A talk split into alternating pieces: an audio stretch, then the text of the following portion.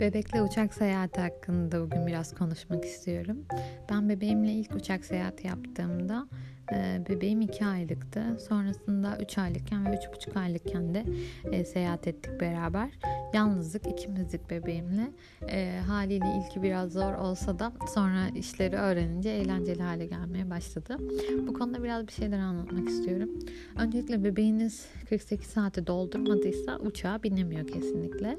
İlk bir hafta içinde hani çok önemli bir işiniz yoksa tabii ki binmeyin ama binecekseniz de doktor raporu isteyebiliyor hava yolları kendi prosedürlerine göre. Bilet alırken hava yollarının sayfasında e, 0-2 yaş ve 2-12 yaş görürdük. Bundan önce ben hiç dikkat etmiyordum o kısma.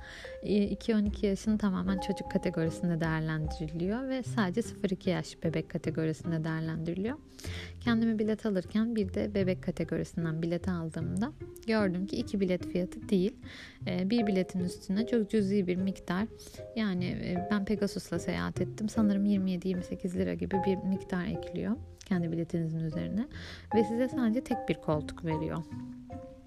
Çünkü siz e, çocuğunuzu kendi kucağınıza kemerle bağlayarak seyahat ettiğiniz için tek bir koltukta seyahat ediyorsunuz.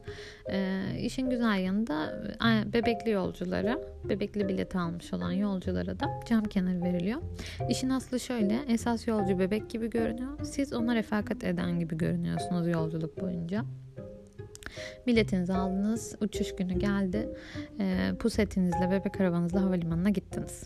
O puset ve bebek arabası illaki o X-ray'den geçiyor. Siz bebeği bir orada kucağınıza alıyorsunuz. E, X-ray çıkışında tekrar koyuyorsunuz. Biletleme kısmında bebeği görmek istiyor. E, yer hizmetleri çalışanları.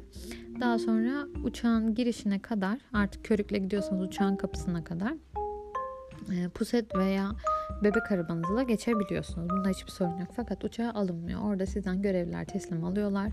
Uçuş sürecinde böyle bir e, kullanım yok. Bebek kucağınızda seyahat ediyor.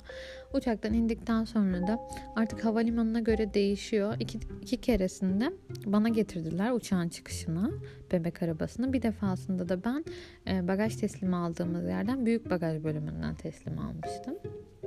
O birazcık değişkenlik gösterebiliyor.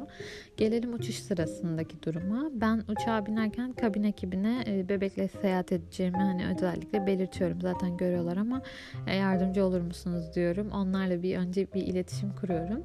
Bütün bebekli yolculara ekstra bir can yeleği dağıtılıyor ve e, bir de bebek kemeri verilip nasıl kullanılacağı tarif ediliyor anne veya babaya ya da refakatçisine. Kendi kemerinizin içinden geçen bir kemer daha var. Onu bebeğinize bağlıyorsunuz. Uçuş boyunca da onu çıkarmıyorsunuz. Bebekler için birazcık sıkı, sıkıcı ve sıkıntılı bir duruma dönüşebiliyor. Pek hoşlanmıyorlar bundan ama işte kimi zaman yatırarak kimi zaman oturma pozisyonunda e, yolculuğumuzu yapmaya çalışıyoruz. E, genellikle de bebekler gökyüzünde malum ağlıyorlar. Basınçtan dolayı kulaklarında oluşan acıdan dolayı e, çok fazla ağlıyorlar.